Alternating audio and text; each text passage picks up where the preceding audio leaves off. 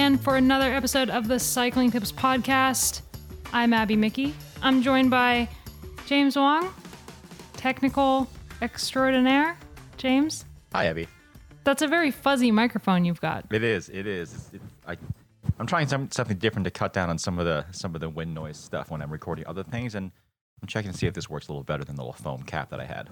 It kind of looks like you're talking into a hedgehog. Uh, Caley and I refer to this as the dead rat. Ooh, well, my I mental like image I like was a lot hedgehog better. better. I like hedgehog better. David Everett, Shoddy, how's it going today? Blooming you're giving away my full name. Sorry.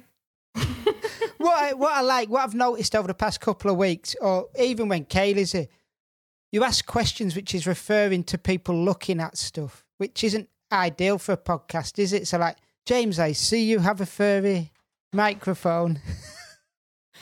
To be fair, if people wanted to check out what it is we're referring to when we do these intros, they can watch the YouTube video that goes along with this podcast and is on the Cycling Tips YouTube channel. Well, well said, Ab. Speaking of seeing things, Ronan got a haircut. I got a haircut. I I also I also got a scratch card that won me five euros, and Wow. I I got a, a booking for a vaccination as well a- against the coronavirus. I feel like that's the best one of the three. Dane Cash, how are you doing this fine Monday? Yeah, I'm doing well, thanks. Uh, I've already had my first shot, so in, in a way, I feel like I too have won a lottery. Uh, but I, I don't have five euros in my pocket or anything like that. All right, so we got a ton to talk about today. We got the Tour of Romandy, Elsy Jacobs, and then we're going to do a little bit of a Giro preview. Everything you need to know ahead of the Giro, which starts on Saturday. Before we dive into the news, I want to learn a little bit about Continental. Shadi, what do you know about Continental that we might not? Continental has long been the tyre choice for pro teams. At this year's Giro, no less than six World Tour teams will ride Continental tyres.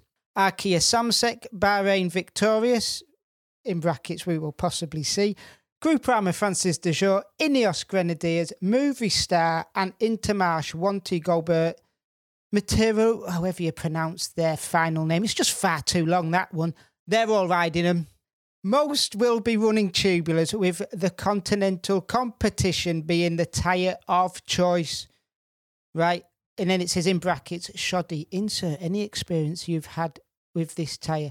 I've had plenty of experience with uh, the competition, but my personal choice when I was racing was the attack and force. We'll be watching closely to see whether anyone chooses to run clinchers like the GP 5000s or even the tubeless ones with the GP 5000 TL. Whichever of the tyres the teams choose to run, they'll be relying on Continental's legendary quality combined with their 100 years plus of bicycle tyre experience. The same experience goes into the tyres available to us mere mortal cyclists who aren't racing the Giro but still want the same benefits. Thank you to, I love how you've spelt Continental for me here, Ab.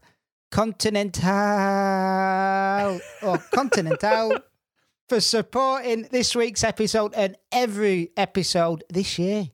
That was James. That was James. We're just really trying to get into the groove of saying Continental. Continental. Yeah, exactly. We've o- we've only been doing these ads now for five months, and we're still trying to get used to saying Continental. It's been that long. It's. I mean, we started at the beginning of the year, right?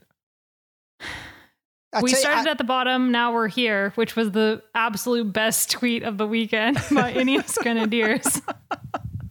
I've got to say, I'm gutted not to be going to the Giro start to check out all the tech because it is amazing how many people like do use the continental competition, and uh, it's not even just teams that, that who are sponsored by him.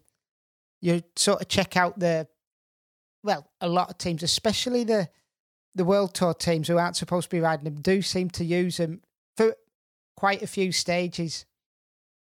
Lots Isn't of, that right, James? lots of Sharpie out there? Hell of a lot of Sharpie. Well, we have actually not that much racing to talk about, but the Tour of Romandy did happen over the weekend. I'm curious, Dane, what happened at the Tour of Romandy?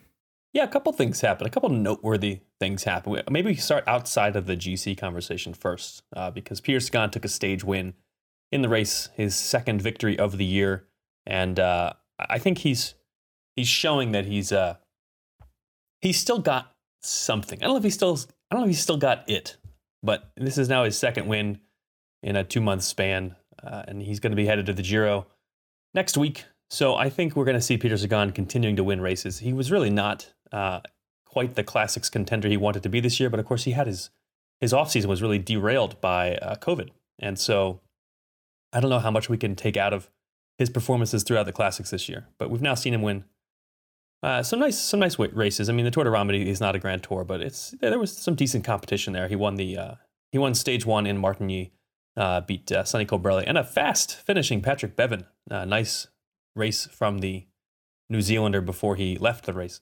Um, yeah, Peter Sagan. So if you're a Peter Sagan fan, some promising things from him in the stage races this year, uh, this and, and the Volta Catalunya, even if not much from the from the classics.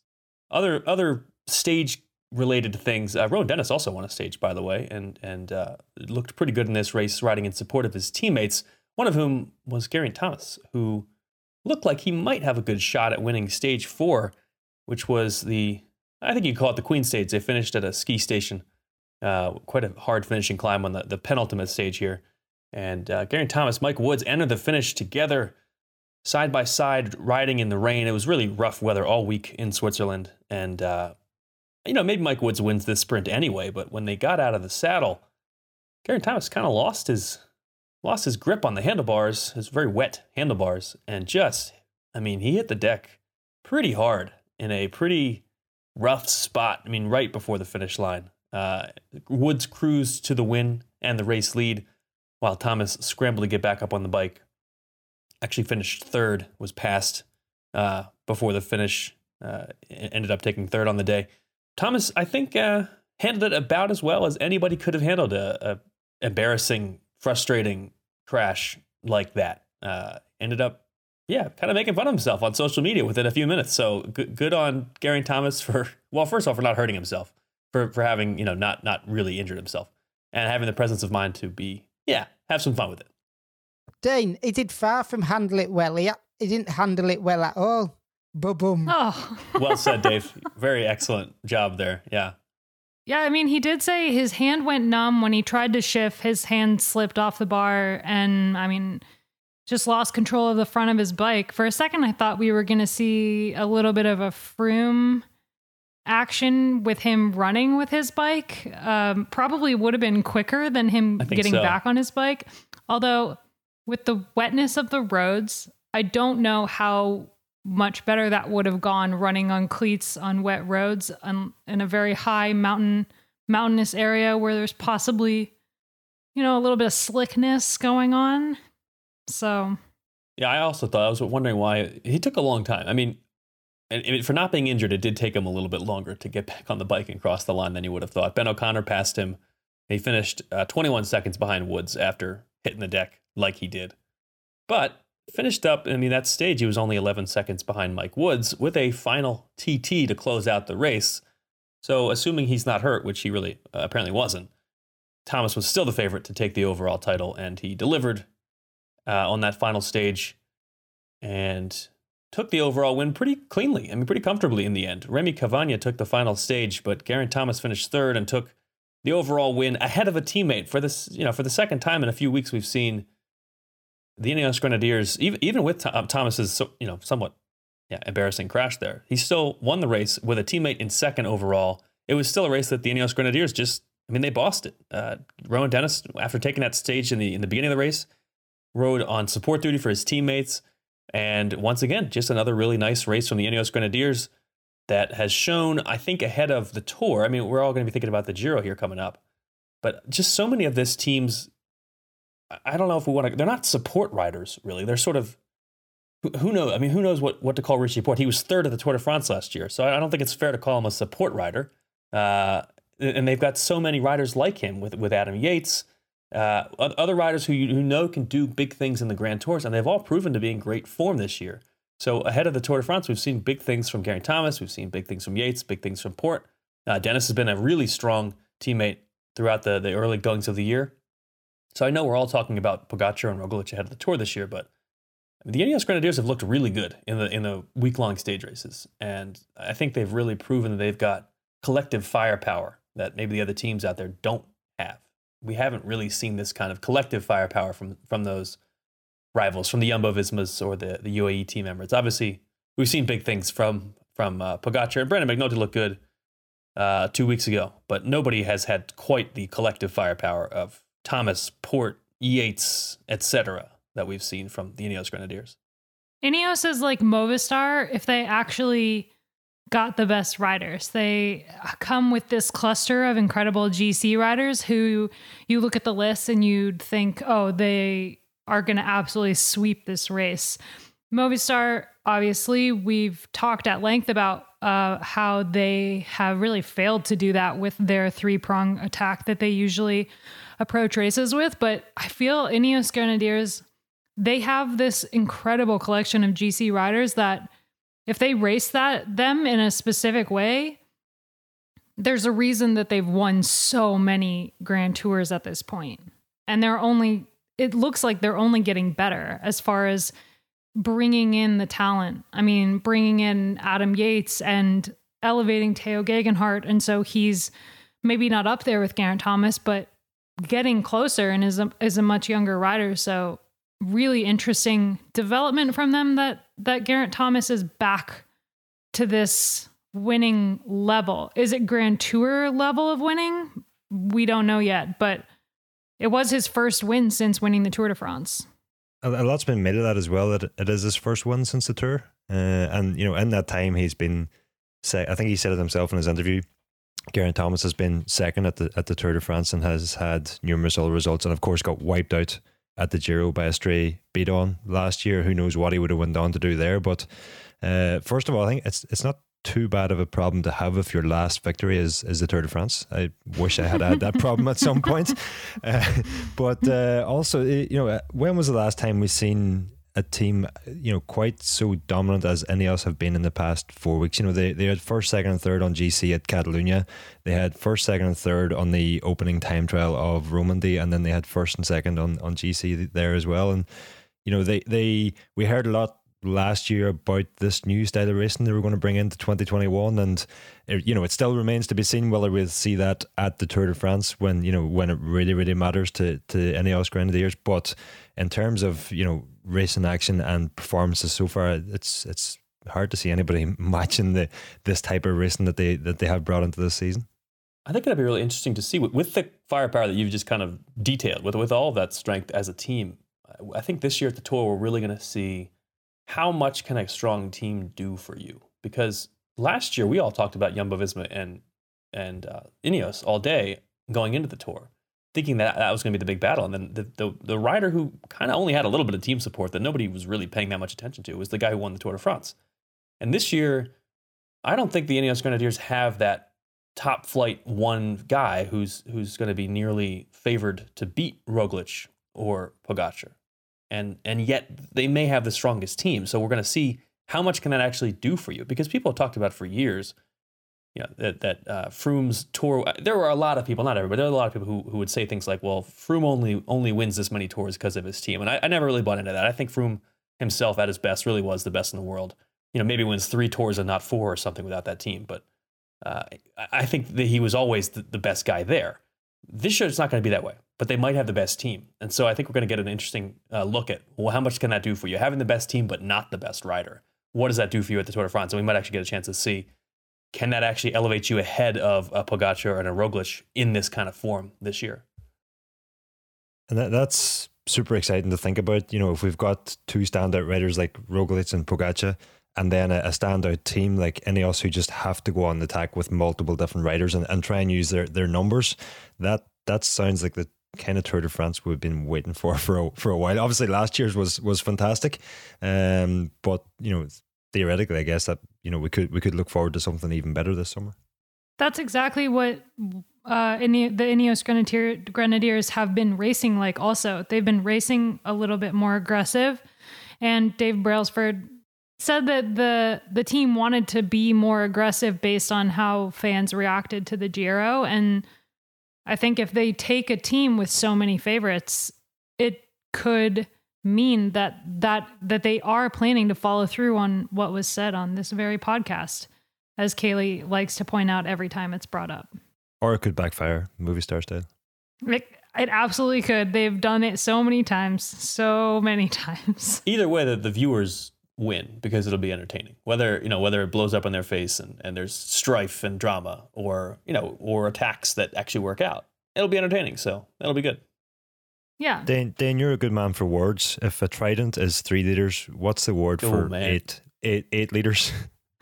Yeah, come, uh, an an oct- octodent maybe. Let's go with that.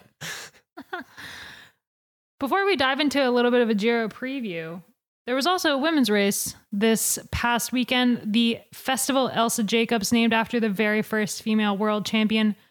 Less exciting than the Tour of Romandy, perhaps merely because of the weather, but I believe it is important to point out that Emma Norsgaard won two stages in a row and the overall, which was her first win of the year and then her second win of the year, something that she's kind of been banging on the door of for a while at this point. She was second six times leading up to the festival, Elsy Jacobs. So, really amazing to see Emma finally take a victory.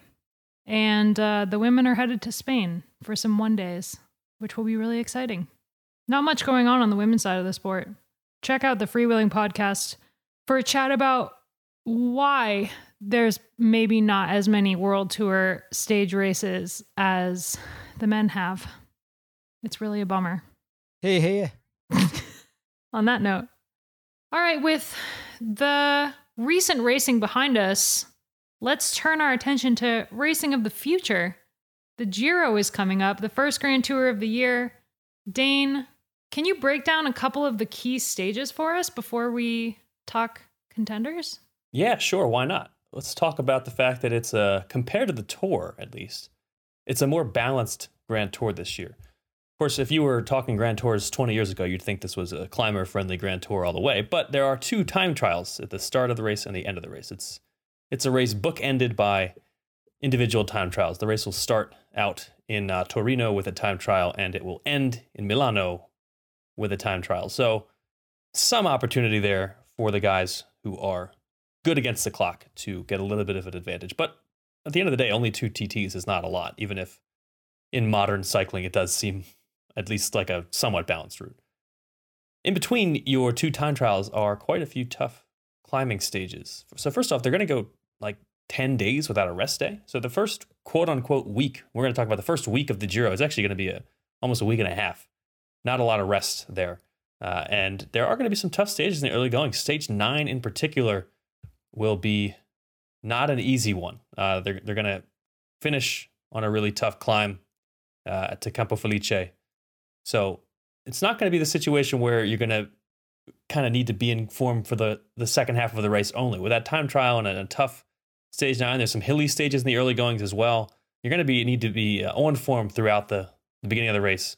Uh, that stage nine is going to see a little bit of gravel, by the way, in the in the finale, which is something that the Giro organizers seem to be really liking. They're, they're liking throwing the gravel into the race, and we're going to see that in particular on stage 11, which will be a, not a super long stage. It's 163k from uh, Perugia to Montalcino, but riders will take on 35 kilometers of gravel across uh, four different sections on the day, and it's also a, a tough kind of hilly stage. So it, maybe not a stage that's going to see giant long range attacks on a on a really long finishing climb, but it's going to be a really tough day. That that who knows what's going to happen there. So I would would definitely watch stage 11 of the Giro. Uh, if if you're looking for stages, a few just a few stages to watch, that's got to be one of them uh, with all that gravel. And then heading into kind of the latter half of the race, then we're going to see the real tough climbs. Of course, the, the biggest one, the one that the one that's going to be maybe the most decisive, certainly the most difficult, will be the Monte Zoncolan, which is maybe I I think it's up there with the Alto d'Angliru for hardest climb in the World Tour. Uh, Zoncolan is going to be on stage 14, and uh, who knows what's going to happen there as well. But we've seen in the past some really interesting battles. It's just one of those climbs where the the thing is so steep that it's it, riders really reach a standstill. I mean, it's it's hard to do anything on a climb like that, and it's impossible to hide behind teammates on a climb like that as well. I mean, you can have a really strong team full of guys who are pulling you up a climb, but when you're going, you know, five miles an hour, drafting is not really very useful. So the Zoncolan on stage 14 will be a really key stage there. Stage Dane, 16 has some really Dane, tough. Dane, Yeah. Dane, stop a second. Can I just get you to stay in that stage finish again? The Monte Zoncolan. Ah, I love that. It sounds like it's like uh, somebody's uncle, Uncle Monty's uncle on. Oh, I like that. Yeah. Mon- Monty's uncle is who it is. Yeah. Just like alongside the Angry Lou. The, exactly. Monty's uncle, Angry, Angry Lou. Yeah. Two of the hardest climbs on the world tour. We have to give them, you know, names like that to, to make them seem a little bit less imposing, but they really are uh, tough climbs. Uh, yeah, after that stage 14, there's not going to be a whole lot of rest because stage 16 is, is going to go over the probably the toughest set of climbs throughout the whole race. I mean, the Zoncolan is the toughest, maybe individual climb. But stage 16 is going to take on the Cima Coppi, the highest point in the race at the Passo Pordoi, which is only the penultimate climb. Then there's another climb after that. So there's going to be three really hard finishing climbs on stage 16. Oh my god, that's so exciting. I used to live around there. Oh, Have you have you been up any of those climbs? How hard are they? Oh man, they are they are brutal. They're fun. They're not very long, but they're fun climbs. Yeah, the, each of these three climbs here, the the Passo Fedaia, the the Passo Pordoi, and the Passo Giao, they're all they're yeah, they're, they're not that long, but just coming back to back to back. I, that's the kind of thing where if you uh, if you're losing touch on that first climb and then you've lost touch on the second climb, you're you know you're out of the top thirty by the time you get to the third climb. So hopefully we'll get some some action there. And uh, you know, looking at the teams, we'll get to the the riders to start listing in a little while, but I don't see any one team at this race that's going to utterly dominate everybody. So hopefully that will mean some some action, some aggression on, on these kinds of climbs. There will be a rest day after that, heading into the final week. But there won't be much rest in the final week. The, the stage 20 is, is probably the hardest stage of that final week. Um, they're going to head into Switzerland for a little bit. They're going to take on the San Bernardino Pass and the Spluga Pass, both of which are uh, quite high up. They're over 2,000 meters of altitude. So we're going to get that kind of that, that's going to factor in, you know, how riders can can play at altitude, and and ditto for that that uh, stage 16 as well. There is plenty of high altitude in this race, and that's something that we really haven't gotten a lot of in the various run up races this year. Um, not not a whole lot of races that have gone way up into altitude. So we'll see how the our riders fare there, and then of course the race is going to close out with uh, stage 21, that the TT in Milan or into Milan, uh, where if you've gotten a strong lead as a climber, you're going to at least have to defend your your your your lead there. And there are there's a there's a pretty strong gap I think between the GC contenders who are just okay time trialists and the one or two guys who are really good at it. And and that's going to make it so that I think we've seen the last several years time trials can be very interesting on the final stage if you have somebody who's really good at time trial. And we've got a couple of riders here who are quite good against the clock and some who aren't. And so maybe we're going to see that again. Where I, I think we're not going to call this race up until the final day, assuming, assuming you know nobody's run away with it, assuming that all the big names that we're talking about go into the race uh, stay upright. It's going to be hard to really call it before that final TT because a good time trial is going to really take a lot of time over 29k. Yeah, it's a fairly long TT to finish out the race. It, it, I I agree. I think it's going to be quite decisive. Ronan, you picked a couple stages that you thought would be fascinating. Yeah, well, first of all, you know, two time trials. They're they're obviously going to be the key stages to watch. Most exciting, most tech. You know, the, really the the only two stages to tune in for. So, uh, if we if we look slightly beyond those stages, I, I suppose I, you know I could look towards stage eleven and, and say there there might be a little bit of excitement there with the the gravel roads and the finish and and Mont. I'm going to have to ask Dane to pronounce that one again. Monte. Chino, Monte is it? I mean, I'm not an expert, by the way. This no, could no, be wrong. No, no, the gravel, Uh, the, yeah. the gravel, the gravel stage before that, stage Oh, eleven. right. The climb to Montalcino. Is that what you're talking about? Montalcino. Yeah, yeah, yeah. Of Yeah. course, where K- Cadel Evans won uh, 11 years ago now, but I think anybody who can remember that stage, wet day on the sterrato, the, the Strade Bianche, uh, Cadel Evans in the World Champions jersey, and that was, you know, an epic stage on, on those Tuscan gravel roads in, in the pouring rain. So if we get anything like that again, I think uh, I think it'll be another classic edition of the Giro just from that one stage. And I think that's what everybody is hoping and praying for now is is rain on stage eleven. Of, of, except the riders, of course, who who that's the last thing they want. A lot of people remember that for Richie Porte's performance as well. That's where he sort of shone that he, he was possibly going to be a Grand Tour rider, but obviously, well, he has. He's got third, hasn't he, at the Tour last year? Can't take that away from him. Have to watch out for for Jai Hindley with uh with Evans and Porte having put in strong performances on that on that stage. He's he's the the Australian to maybe take up the mantle this year. So uh, I wonder how he'll do. Yeah, let's now that we kind of like chatted a little bit about the stages, let's get into contenders because this is a really interesting start list as far as who might walk away with the pink jersey at, at the end of this race. Yeah, I think the Giro has just become this race over the past maybe the past decade where because the tour is is so clearly the top dog in the in the you know the hierarchy of grand tours, the, the Giro has become a race where a lot of the big names that we see going to the Giro are riders that have question marks around them, or or they're Italians, either Italians or they're riders who are who are young and don't have a lot of experience, you know, up and comers, or maybe they're kind of veterans who are just trying to get a change of pace and, and do something different, or maybe they're coming off of injuries, uh, or maybe they're they're veterans who are coming off of injuries and are also Italian, like Vincenzo Nibali. They, they tick all the boxes.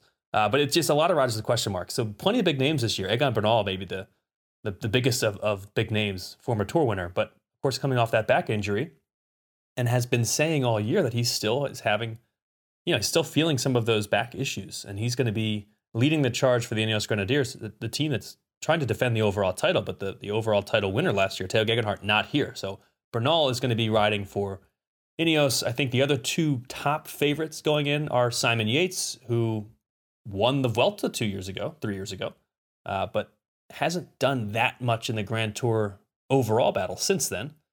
And Remco Evenepoel, who will be riding in his very first Grand Tour, and he's only 21, uh, who last year was expected to do big things in the Grand Tours, in, in, in his first Grand Tour, but of course crashed and, and uh, suffered some serious injuries, including a broken pelvis at in Lombardia. So all three of those riders, you know, good riders. Evenepoel could be, you know, he, he already seems like the next big thing, but we just have question marks. I mean, it wouldn't be a surprise to see any one of those three win, but it wouldn't be a surprise to see any one of them you know, off the back after a week because, yeah, uh, Bernal coming off of injury, Evenepoel coming off of injury, and Yates. We saw Yates do an incredible Giro d'Italia in 2018, won three stages, and then in the final week uh, tumbled all the way outside of the top 20. So is that going to happen again, or, or are we going to see kind of the, the more solid Simon Yates that we saw at the, that year's Vuelta? And I think that's a, a key thing to consider here. In that in the final week, we've got three mountain stages, two mountaintop finishes, uh, the longest stage of the race, 240 kilometers, uh, starting, I think, in the same place as the stage that was, um, I was going to say righted. It wasn't righted. It was uh, sort of postponed, cancelled. um, the, the riders had a protest where they didn't want to ride the full stage. So let's hope it's not raining for, for that stage again. But then we've also got a 30 kilometer TT, as we mentioned in the final week. So that, that final week is going to be you know, it's it's going to be make or break for for anybody's chances. But you know, from what we've seen of Simon Yates, I think three years ago now, 2018, when he was so dominant for the opening couple of weeks is, weeks of the Giro.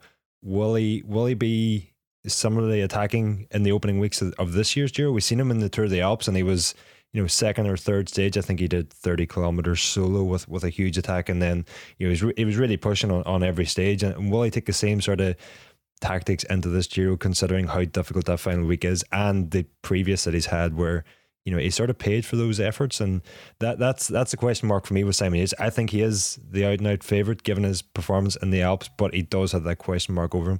And then you know, Remco Evenepoel, I, I'm a huge fan of his, but can we seriously call such a young rider who has never ridden the Grand Tour, who hasn't raced this season, and who is coming back from a serious injury, a contender for a, a grand? You know, it just it, it doesn't seem fair on him to start with. Never mind actually plausible. But yeah, he's he's shocked us all in the past with with his performances. Hopefully, I'm wrong in that one. I would have thought with the coin it would have been Almeida was probably going to be going in as the team leader because a he is he is quite proven in uh, stage racing this season already, and secondly, Remco, as you say, he's not shown anything this year. We don't know what's going on with him at all. Plus, all in all, both of them are quite young. I'm personally thinking this is this is a race suited to someone who's a lot more experienced. Young guys, as we know, um, get a little bit overexcited. Don't know how. Not not that they don't know how to pace themselves, but I think you need to have a, a, a grand tour or two under your belt to know that that final week's going to be savage. And Ineos don't send a shabby team ever. And you've got to say, people aren't really saying much about Bernal. you've, you've got you've got. They're not sending him just to ride round and be ready for later on in the season. I think he's going to be a, not a quiet underdog, but he's definitely going to be there to do some some work, and he knows how to hold himself back and be ready for them final weeks, ten days, whatever it is. And of course, they've got Sivakov as, as well, who was you know possibly second strongest rider to Simon Yates in, in the Tour of the Alps. So yeah, they, they've got another strong lineup, I guess. I don't know. Compared to Deceuninck Quickstep's team, which also includes uh, Fausto Masnada, who was just fourth at the Tour, Tour de Romandy, I actually am more impressed with the lineup at Deceuninck Quickstep than I am at the Ineos Grenadiers lineup. I'm not super convinced by them. Sivakov crashes a lot, so don't know how he's going to do with with the. Th- he's a really strong rider, but he he's also been known to crash a lot it's entirely possible that they go in and they end up having to hunt for stages, which obviously didn't go bad for them last year when they had to kind of pivot at the last minute.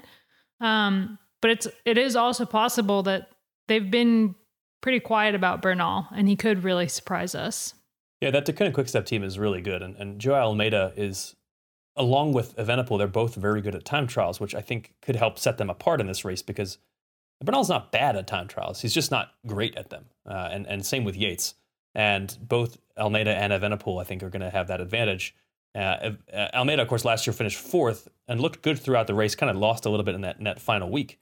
But I, yeah, I think they are going to send him in as the nominal leader. I think we're going to see the the fanfare ahead of the race from the kind of quick step is going to be kind of focused on Almeida to try to take the pressure off of Evenepoel. But just to kind of show how strong Evenepoel is. And, and we're going to see press releases from Deceuninck about Almeida as their leader. Uh, Evenepoel is four to one to win the Giro with most bookies right now, which is pretty impressive for a rider who's never won a Grand Tour. Uh, that that is a that is the kind of rider who is a top contender in the in the eyes of the bookmakers. Whereas Joe Almeida is he's kind of a fringe contender. So I think Deceuninck Quickstep loses nothing by talking about Almeida as their leader. It takes some pressure off of Evenepoel. Uh, but when when it comes down to it, he's the rider that I think is uh, more likely to actually win. I think he's also just as likely to finish 50th overall, whereas Almeida may be more likely to finish fourth. Uh, I, I, don't really see Almeida t- kind of doing it quite as much as he needs to to keep up with Bernal and company on the tough climbs. But yeah, uh, Evenepoel's just kind of a, a, wild card. We don't really know what to expect. Uh, but speaking of teams, I think the, the, the, of those three guys we talked about, of the Bernal and and uh, uh, well, whoever on Deceuninck we want to talk about, and Simon Yates. I think Yates has has some question marks around his team because he doesn't go in with quite the team strength that Bernal and, and all of Deceuninck Quickstep are going to have. And it'll be interesting to see what that means if he does go on the attack early on, if he gets the early lead, like he might do with all that form he's bringing into this race. What are they going to do as the race kind of wears on? And they just don't have that same amount of firepower. They've got Mikel Nieve, who's quite strong uh, on the climbs. And they've got some other good kind of rouleur type riders, guys who are good on the on hilly or, or flatter stages, but they do not have the high mountain firepower of of Ineos or Deceuninck Quickstep, and that's that's going to be, yeah, who knows what's going to happen with that. There's three guys that actually four. I'll say there's four guys that haven't been mentioned yet. You mentioned Jai Hindley. I think he can't be overlooked at all based on how he rode last year's Giro and coming back as the runner up to the race is definitely something that deserves a mention. I also feel like it's worth mentioning George Bennett, who comes in as Jumbo Visma's undisputed leader, something that he's never gone into a grand tour as the only leader on the team. He's always gone in second tier, and he's coming into this race as their sole contender for the general classification. Hugh Carthy is also another rider who's been kind of slowly building up to that GC position and has actually been up there in the general classifications. He was he was up there last year at the Giro, or maybe it was 2019. So I think those are three guys that could definitely definitely show up. It was third at the Vuelta. Third at the Vuelta, yeah. And then I guess not really in the same boat as those guys, but Dan Martin is coming in as the all in favorite for Israel Startup Nation 2, which maybe not a favorite to win, but he always pulls out some kind of interesting moves. So all in all, it, I mean, I think it it's gonna be a really exciting race. There's a couple teams that are going the Ineos Grenadiers route, I would say UAE and Jumbo Visma, especially where they're clearly sending their A squads to the tour, so they've kind of got their they've got the rest at the Giro. Um, but those guys are, I feel like they make the most exciting races when they don't have you know all of the really really strong controllable factors at the race. There's there's one other couple I want to talk about, and and that is Mikel Landa and, and Pello Bilbao. Uh, you know, both with uh, Bahrain victorious. Bilbao will win a stage at some point. He always wins a stage. Of the Giro. He's been winning stages of the Giro since before he went to the Giro. So uh, he's he's guaranteed to win a stage. But then you've got the fact that Landa is guaranteed to lose time in the time trial. Uh, and and both of those riders are, are such aggra- aggressive and attacking riders. I think they will be. You know, we've seen Pello Bilbao at the Tour and the Giro last year was was up in GC in both of them. I think, uh, and and so they they will be gunning for it. But in order to get a good result, they're going to have to go on on the attack, and I think that's what's going to make it exciting. Yeah, the, the Landa situation I think is really interesting. I'm I'm doing a little bit of a, a preview of the contenders here f- for the site, so keep an eye out for that later this week. And and as I was doing some research for that, I went and looked back at Landa's various results over the past few years in the Grand Tours. We always have talked about Landa like he is a Grand Tour favorite. For the last several years, he's been not maybe the top one or two guys going into the Tour de France or whatever Grand Tour he's racing, but he's somebody that we've talked about as a potential winner. And it's really interesting if you look at his results uh, over the past several Grand Tours he's been in. He's he's been in five Grand Tours in a row now, so four tours and also a Giro thrown in there, in which he has finished inside the top seven, and yet outside of the top three. He somehow every year goes into the race as a kind of contender and does kind of well and not really any better than that. And it's really interesting. It's it's like he kind of rides down to the competition or up to the competition just so long as he finishes somewhere between fourth and seventh. In his defense, did, did he not miss the podium by one second or, or two seconds or something at the tour? It was Yeah. close. Yeah, that one year it was very close, but he did. He, he ended up missing, and, and I think that's that's kind of what we've seen from him is he's up there and he'll he'll win stages for sure because he is a really good climber on his best day. But he just has bad days. He's not a good time trialist. So this race, though, I, I think if you look at the field, it's a field where a rider who finished fourth at the Tour de France multiple times should be right up there as a potential winner. I mean, this is not we're not seeing Pogacar. We don't have Roglic here.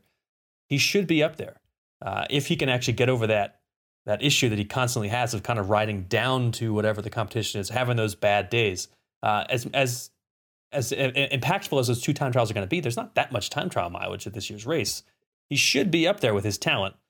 It's just we've already seen so many times he should do things that he doesn't do. So I don't really know what to expect from him. But but it's got to be it's like five years, 2017, since he was on a podium or something. So they, they've got to be Bilbao's the man for that race by far and away for that out of the team. Plus, he got second at was it the Tour the Alps recently? Yep. So yeah, Bilbao's the man for that team. A hun- Like you say, Landa. Spanish time trial champion too, Bilbao, wasn't it? Oh right, I think. Could be wrong in that one. I'm pretty sure he's Spanish time trial champion. He's also got uh, he's also got a bit of punch to get the kind of bonus seconds. Uh, yeah, he's definitely kind of one of those riders who's been not under the radar, but we just don't want to talk about him that much as a as a stage racing guy. But I think he showed at the Tour of the Alps this year that he's got that he's got that uh, ability. He was also top ten at uh, Basque Country, so a good team from Bahrain Victorious. We'll just we'll see if they can kind of mix it up with the very best on the on the really hard climbs. I don't know about Bilbao or Orlando even uh, versus a healthy Bernal. And that's the thing is we have so many question marks about the top contenders. Is Bernal healthy? Because if Bernal comes in at 100%, if Bernal is the rider that he was and the year that he won the Tour de France, then this shouldn't be close. But who knows? We don't we don't know if he's going to be at that level. We don't know if Evenepoel is going to be healthy. We don't know if Simon Yates is going to fall apart in the final week, or or if he's taking too much form into the beginning, and then you know if whether his team can even hold on. There's just so many question marks. The the one thing we do know is that the the uh, cycling tips fantasy league it's going to be you know you've got somebody for every stage regardless if you pick a big rider at the start you've there's so there's so many contenders out there the uh, the angst over who you select each night is just going to be yeah um that, that that really stresses me out so it does And there's a lot of good stage hunters too. Not you know outside of the GC com- uh, conversation. There's a lot of big names. We'll get to that in a second. Uh, I think every I think every one of these stages there's going to be a big name to pick. Uh, we should we should let the listeners know. You can head on over to cyclingtips.com/fantasy to check out the competition. Get ready for it coming up in a couple of days. Should be good. I I love doing these things. Last year we had uh, great fun doing our little mini leagues and seeing how many how many minutes we could lose on a few stages to uh, to me or Caley or yeah every, every so often there would be a, a big pick on a breakaway where big things would happen. So should be good this year. I think in the conversation of stage winners, we need to talk about Sagan because he's clearly coming into the race with a little bit of form and with a short TT to start it off and a couple punchy stages in the beginning. Could we see Sagan take pink in the beginning of this race? Yeah, the time trial is short enough. Uh, that that opening time trial is the kind of length where he should be up there, and then certainly possible that he could he could do something with the, the, the jersey. Yeah. I mean, he's he's definitely coming into the race with form. It is a bummer that, as we kind of talked about in a later podcast, Cavendish is not on the start list for Deceuninck Quickstep, which means we are not going to see a legendary battle of Sagan and Cavendish as we've seen many years ago at this point. I was kind of hoping that we would see it again with two of the two of them riding the way that they are right now, but I think as far as sprinters go, I mean, there's a couple really good ones between Sagan and Viviani.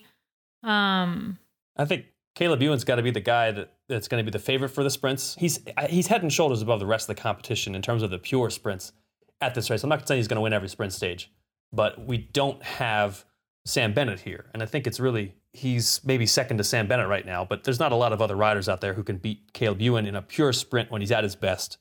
Um, there's plenty of second names though who, if he's not on a good day, yeah, and we could see a guy like Viviani who had a rough year last year, but who has won a boatload of Giro stages over the course of his career. Uh, we've got other guys like like uh, Giacomo Nizzolo who has won two Giro points jerseys. Uh, he's been like top three in something like 5,000 Giro stages over the course of his career, despite never having won. Which is a I really hope he wins one this year because he's just he's done it so many times that it would be it would be pretty nice to see. There was that one year where he thought he won the final stage, and then they relegated him. And I think he even like did a po- he did an interview and everything. It was really depressing to watch. So hopefully Nizzolo will actually win one this year at, at his home Grand Tour. Uh, you've got Fernando Gaviria, who you know a few years ago we were talking about like the one of the best sprinters in the world, and now I don't really know what to expect from him. He's had some injuries. He crashes a lot. Um, you know, if he's healthy, he's up there. I would expect, but if he's not at his best, who knows? And then Tim Merlier is a guy to keep an eye on. He's a rider who has really shown over the past year that that uh, Fenix is more than just Mathieu van der Poel. And he's been, I think, their most successful non-Mathieu van der Poel der rider. And, and even he's gotten more wins this year than Mathieu van der Poel. He's won three races so far this year. And he's been up there in some, some strong competition as well. He was third at Dwars, door Vlaanderen earlier this year. So good for Tim Merlier to show that uh, that that that pro team is not just one rider, um, and he'll be there as well, maybe trying to get get in the mix. And um, Dylan Groenewegen is back for his first race since the Tour of Poland incident. Yeah, that'll be really interesting to see. I mean, he you could you think he could kind of keep up with Ewan, challenge Ewan on at his best, but we just have no idea where his form is with no racing under his belt so far this year. Um, if he wins a bunch of stages, though, nobody's going to be surprised because Dylan Groenewegen has been at that level. He's won Tour de France stages in the past. He's been a rider who can stick it to even the best in the world. Uh, they don't have a fully sprint-oriented team here, but they have they have some firepower to help him out. Uh, so I think Groenewegen could definitely be up there challenging Ewan in, in the sprints. Just another rider for your for your fantasy team to kind of figure out which which one you want on any given day you do wonder how much last year's crash was, has affected him. Not just because, uh, well, he sent somebody else down in a big, big manner, but um, that's got to affect your big style, and it? Going into a race, you're going to be more aware of people around you than ever before. I would have thought, but well, than before the the situation that happened. Plus, some of the backlash he's gotten from the peloton as well since that happened. I mean, there's a bunch of guys that have obviously come out in support of him, but there but he said in an interview earlier in the year that he did get some some hate messages from within the peloton. So I don't know if that would affect his um, kind of aggressiveness when it comes to the sprints. I think we've talked a lot about how sprinters, when it comes to the final, you know, couple kilometers of the race, they really forego all uh, self preservation and kind of hurl themselves into the sprint as fast as they can. So Hopefully that doesn't affect him because he's an incredible sprinter and I think we would all hate for that to kind of take away from his ability on the bike, but he's also human. So those things can affect you. I, I think Groenewegen will be going into the Giro very much on a sort of stage by stage basis just to get himself back into race. And I was surprised to hear him coming back at, at the Giro, but I don't think there'll be any expectations there from from the team. Perhaps he'll he may or may not be putting some pressure on himself to perform, but I, I would suspect it's just a case of get back in, into racing and, and, and see where he where he's at. Like it has been, you know, a, a tumultuous time for him, and he's had a ban and all the sort of, um, yeah, we've already touched on it, but you know, all all the um, knock on effects from from that crash that, that happened last last summer. Do we want to talk about uh, who we think is going to win the race? Because that's always fun. I think we should pick favorites. I think we should pick uh, a head and a heart pick, and I think we should start with Shoddy. Heart, heart pick. Not so much for the win because I can't see a win coming from him. Unfortunately, though, I'd love to be proved be proven wrong. Heart is definitely Hugh Carthy. He's been knocking on the door of getting a, a, a, massive result for a long time. Yeah, third at the Vuelta last year was superb, considering how last year panned out. And as all as we heard from all the riders last year was absolutely savage racing. But head, I'm saying, I'm going to say Almeida just because of he has he is proven this year is he, he seems to be hitting well above his weight, and the team does look solid. There's some absolutely stellar riders on there. Like another lad from the north, James Knox. I think he got like 14th last year at the the Giro. He's got an 11th at the Vuelta, so he knows how to handle himself at a Grand Tour as well. As a, a domestic in the mountains, them two are going to be yeah something to go up against. I would have thought. That, you look at you look at the statistics, and there's a lot of a hell of a lot of young lads in the peloton this year. Um, I, I don't know if it's a change of the guard or something, but I think it's going to be them two together, young guns going up the road. I'm looking forward to it. So Almeida for the head, Hugh Carthy for the heart. All right, I got heart pick George Bennett. I would love to see George Bennett win a Grand Tour. That would be while he's the New Zealand national champion as well. I mean, and head pick, I'm going to go Jai Hindley. Australian listeners will be pleased. Yeah, we got to cater to them a little bit, you know? It's like half of our fan base. I feel for Hindley because he's coming in as the second, you know, guy who was second last year, and there's just not nearly as much fanfare about him as you'd expect from a runner-up. Uh, I think he's going to need to prove it against this field before we start talking about him as the as as somebody who's up there in that top favorites conversation. But he'll have a chance this year, so that'll be cool, and hopefully he can do something. Who's your pick, Dane? The head picks Egan Bernal. I think Egan Bernal at his best easily wins this race. And even at maybe 95%, he still wins the race. So it's just a question of is he at 95%? Maybe even if it's at 8, 90%, he can win this race. So I think Egan Bernal is the head pick. He is also the hard pick. I really want to see him get back to his best. I think it would be really great for the sport if Egan Bernal was the Egan Bernal we saw win the Tour de France. Uh, he was, he's a great champion. He's a really uh, likable winner of races. Uh, he's great in interviews and he speaks several languages, so he's really good across multiple different media outlets. And it would be great drama at the Ineos Grenadiers if Egan Bernal could, could get back to his very best, and then they would have not five Grand Tour contenders, but but six Grand Tour contenders on the same team. I wonder and if they would send him to the tour. I think they totally mm-hmm. would, and so I'd love to see him win the Giro and create that extra question mark. Uh, so he's both my head and my heart pick. I would love to see him win, and I, and I also think he will win. Last but not least, Ronan, what have you got? Well, it, are, are we going for different picks here, or can I repick someone else? You can repick, although it is it is kind of cool that at this point, like three of us have picked, and we've not said we've not overlapped anyone because I think there are a lot more contenders of this race than we than we you would have thought. I, am not even sure why I asked that question because I'm going to go with different picks anyway. But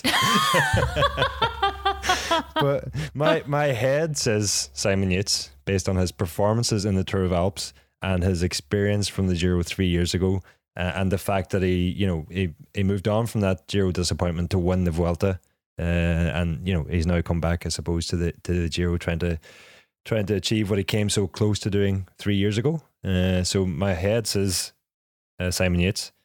My heart, I'm going to go with Mikel Landa, just to just to you know prove Dane wrong and, and get him on on the podium there. Right, right. And if he's going to go for the podium, he may as well go right for the very top step. You know, he, he has to go on the attack, so it's more likely that it'll end up in the top step or nowhere.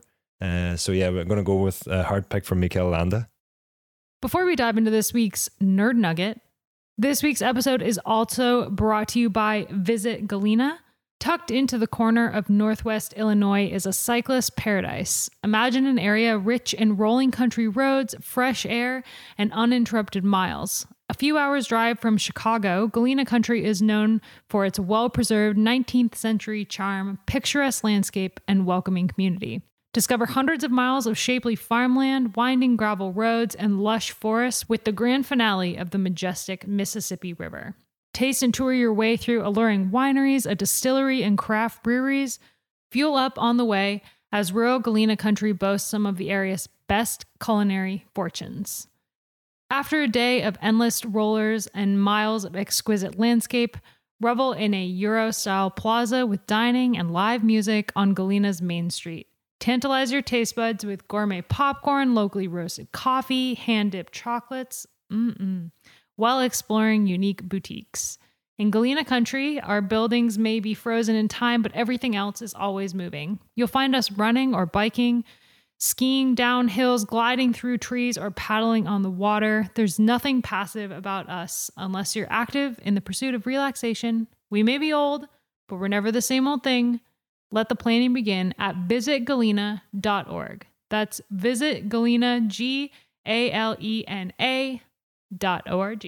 And thank you so much to Galena Country for sponsoring this episode. Nerd alert, nerd alert, nerd alert, nerd alert, nerd alert. James, Nerd alert. what kind of fun techie nerd facts do you have for us today? Uh, well, I just got back from four days in Moab. Uh, I'm one of my favorite mountain biking spots, and it was a rather well. I, it was it was a bit of an unseasonably unseasonably warm weekend. Uh, it was it was hot, and definitely after a few of the rides, I was uh, I, I would say several of us were probably bordering on heat exhaustion because just with the intense sun and the heat and everything. But um, but there were a lot of discussion among uh, our, my little crew out there about sweat uh, and then kind of just talking about like you know how much sodium do you add in? How much water do you add in? And stuff like that. And it it reminded me that i had actually done a test with Allen Lim who uh, was one of the co-founders of Skratch uh, i did a test with him years ago that looked at what my my fluid loss rate was and how much sodium is in my sweat. Um, and that was pretty eye opening to me because it told me that uh, it just confirmed yet another level of my mediocrity that my sweat is just perfectly average.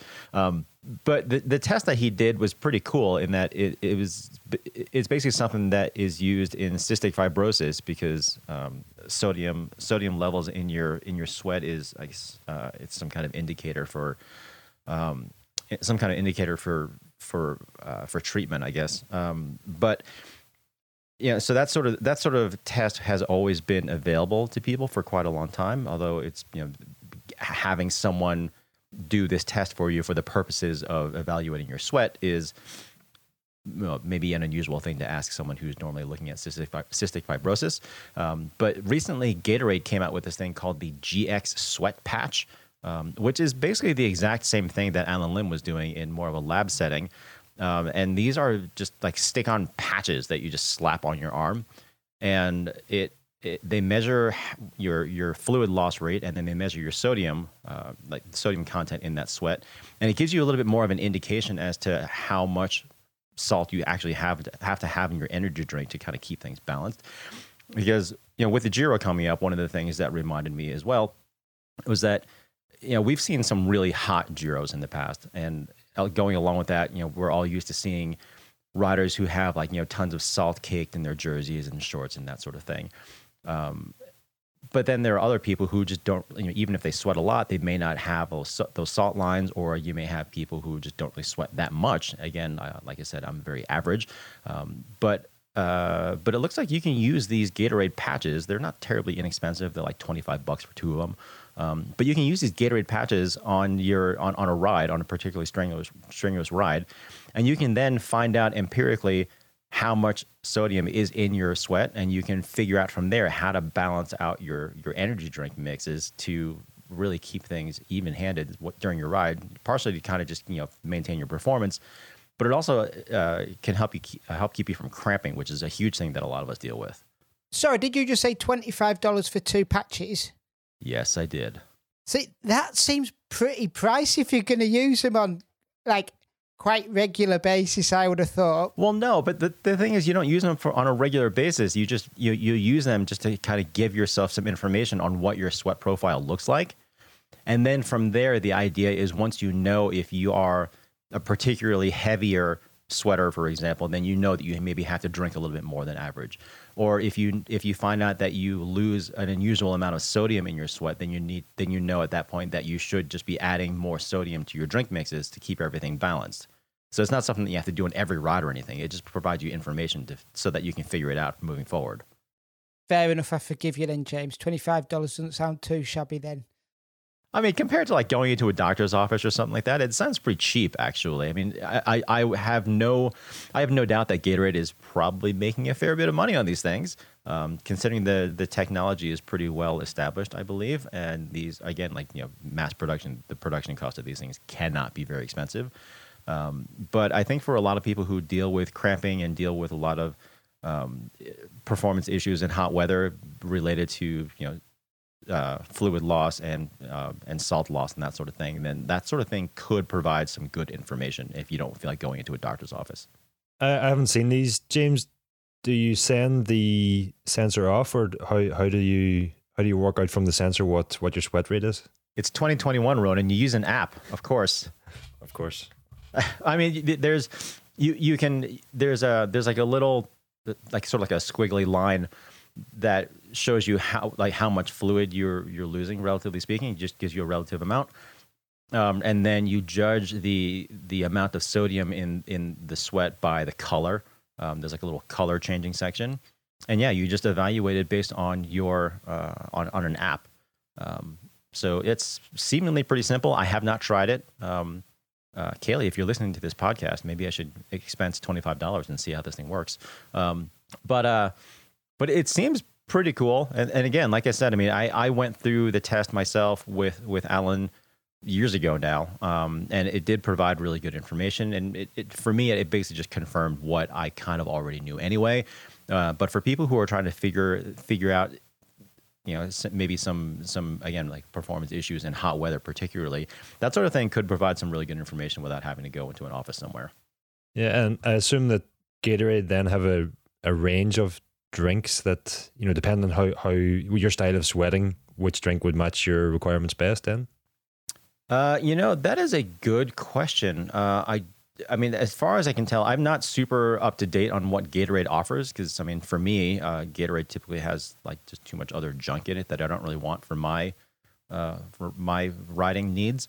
Um, but as far as I remember, they have kind of like, the, well, hold on, let's take a look here. They have the original Gatorade Thirst Quencher. They have the Zero. They have lower sugar. So these are basically just ones with have like I think maybe has like stevia or some other artificial sweeteners. Uh, oh, they of course they uh, of course have organic Thirst Quencher, um, juice blend, antioxidant. So no, they actually they do not have a specific pre-made drink with varying levels of salt content, but they do have electrolyte powder blends that you can. I mean, my guess is you could probably mix them into different varieties or different concentrations if you wanted to alter that. But for me, I mean, I would be more inclined to use these sweat patches to alter the formulas for what I'm already using, uh, as opposed to you know trying to keep everything in the Gatorade family. Because for me, like, I, I don't know too many. I don't know too many enthusiast cyclists who use Gatorade branded stuff on a regular basis. There's- Again, like I said, there's for me, there's just way too much other junk in it. Team Sky. Officially, officially, Mhm. do you think they actually really use Gatorade in those bottles? I didn't think so at the time, but I don't know. I, I would like to see I would like to see someone hanging out around the Soigneurs before a stage of the Giro, and I would like to see and hear like the little cracking of the little plastic safety seal thing on those plastic Gatorade bottles as the Soigneurs dump the pre-made Gatorade into those bottles. I don't think it happens. uh, let's be honest, they're not scared of um, not polluting size of them cars that they're driving around. A couple of extra bottles of Gatorade, a lot of extra bottles of Gatorade on a regular basis ain't going to make any difference. Well, no, they they provide them in those. In I'm, I'm sure Gatorade provides it pre-made in like those giant orange cooler tub things that that you see at like football and stuff like that. And for sure, no question, if if the team wins a stage or something like that, you're gonna see the the whole thing dumped on dumped onto the on, onto someone's head. It does seem that Gatorade are kind of going into this thing half cocked. They've, they're giving you the giving you the device to check what your sodium levels are, and they're not giving you the the product to actually be able to go out and rectify the situation. So where where should you be going to look for it then? Where who would be able to help you out beyond that then? Well, that's actually why I, I brought up the question about did it link back to Gatorade products because if it gives you know uh, the the app if it gives you an insight into what your sweat rates is and then you can take that and apply it to whatever drink you use then you know happy days but if it just says you should drink such and such of Gatorade uh, drink then it might not be that useful. But you know in, in terms of how actually useful this could be you know a, a tiny drop off in hydration levels can result in a huge decrease in performance. So you know and, and it, it is it is highly highly important uh, to keep on top of of hydration. But uh, I, I'd be quite keen to check. I hadn't heard of it previously so it, it sounds quite interesting. And I think there is other the reason I asked do you, do you have to send it away? I, I'm pretty sure there is another service out there on on the internets where they send you a a, a, a test package and you complete a couple of tests as like a pH strip or something I think and then you post it off and they then give you a report you know on what you should be looking for in your drinks in your bottle. But uh yeah I'm, I'm not sure if this works the same. Well we, we know it uses an app so it doesn't work exactly the same way but I'm not sure how much information it actually gives a user I'm not sure how much information is really required. I mean, Ronan, you might have you know better insight onto this, but again, the the two the two bits of info that it provides is again how much fluid loss you get, and then how, what the salt concentration is relative in that fluid. Uh, my understanding is the that, that Gatorade app it, it gives you some some guidelines or recommendations based on what the findings are. Um, but again, because this is kind of all within the Gatorade family, it probably just tells you to drink more Gatorade. Um, but I know, like when I did the test with Allen, his results were were were more precise. Um, you know, it was you know kind of down to like milligrams and that sort of thing. Um, and you know, from there, he used that more as a way to calculate a you know, certainly more precisely, like how much, like how many scoops of powder you'd put in, and like how much you would want to adjust the salt concentrations in your in each bottle so that things were really balanced. Um, it, so not surprisingly, you know that approach I feel like was a little bit more precise and and a little bit more scientific. Um, but I I do still think even in relative terms, this still would provide some good information. And what I like about it is that, assuming it works as advertised anyway, what I like about it is I I haven't seen another solution that is such a, like a off the shelf turnkey sort of thing. Uh, it it seems quite foolproof. Um, I mean, again, it may not provide super super detailed information, but that's not necessarily what everyone needs either. Mm, and- just thinking off the top of my head as well, just that you know we often think about the performance loss of dehydration, but there's actually quite a lot of dangers from overhydrating as well, and you know that that's one of the uh, you know Lucozade Sport is a similar brand to, to Gatorade, and, and one of the reasons I was explained not to use Lucozade Sport or similar drinks, you know, in, in, in bike racing is that they can be so strong that they can actually draw uh, water out of your cells to, to break them down and you know effectively dehydrate you even even further. Um, so yeah, you know it it seems like the simple answer is to drink more and drink more hydration salts, but you know ob- obviously it's not not just as simple as that. And and an app like this, as you said, straight off the shelf and and super easy. Uh, could uh yeah just having that understanding and that knowledge is, is going to be vitally important Yeah, like one of the guys on this trip that I was on this weekend, and he he he was literally taking salt packets from. I, I, it seemed like he was maybe stealing them from restaurants. I couldn't tell exactly, but he was literally taking salt packets and just like dumping them down his throat because, and, and he was saying that like you know hey like you know no one ever complained that they had too much salt in their in their drink mix or something. And like that, that's actually not really true. Um, but it, Actually, S- Skratch Lab makes like an extra sodium they do. drink mix that is so salty. And I've never once used it on the bike, but it is a fantastic hangover cure. I mean, I've I've used that for for I guess pre-ride for pre-ride bottle, um, but I've ne- definitely never used it during during the ride. Um, yeah, and like like you said, Abby, that stuff is super super salty. But they're they're pretty clear that they don't want you to use it during the ride either. I mean, I think very very few people would would lose that much sodium during a ride. I I have a story about my daughter. Couple couple weeks ago, she got we had to store our salt in the in the pestle and mortar because the salt grinder got a bit wet and wasn't working. with had dried out, and she got up on the counter and got a spoonful of salt. Uh, swallowed it and immediately threw up everywhere. oh! So yeah, too much salt is not good. it was one of those things that happened in slow motion. We could just see the spoon coming up, but we couldn't reach it in time. And uh, yeah, yeah. it was uh, nasty, nasty results. She learned that wasn't sugar then. yeah. all right. Well, is that it? Is that all we got today? That is all we've got. To, that's that's all we've got today. That I I've been sitting around waiting all this time to release that little bit of that little bit of information. that little nerd nugget. Do you know what I'd love that app to actually tell you is that it, it goes right. This is your sodium intake. You need to because as we all know, the only time you drink Gatorade is when you stop at a garage when you're bonking, flipping, in the world, big style. So I'd love it if it said this is your sodium levels. You need to stop at Greg's garage here. Uh, Highway 74 Like it garage starts here. beeping Yeah, at you? It just tells you that this these are the garages you've got to stop on along the way to get the right amount of sodium in you. And also pick up a bit of beef jerky just to be on the safe side. Anyway, that's all we got for today. Thank you so much for listening to the Cycling Tips podcast. We will be back in your ears next week. Thank you so much for listening. We'll see you next week. bye bye. Bye bye. Awesome.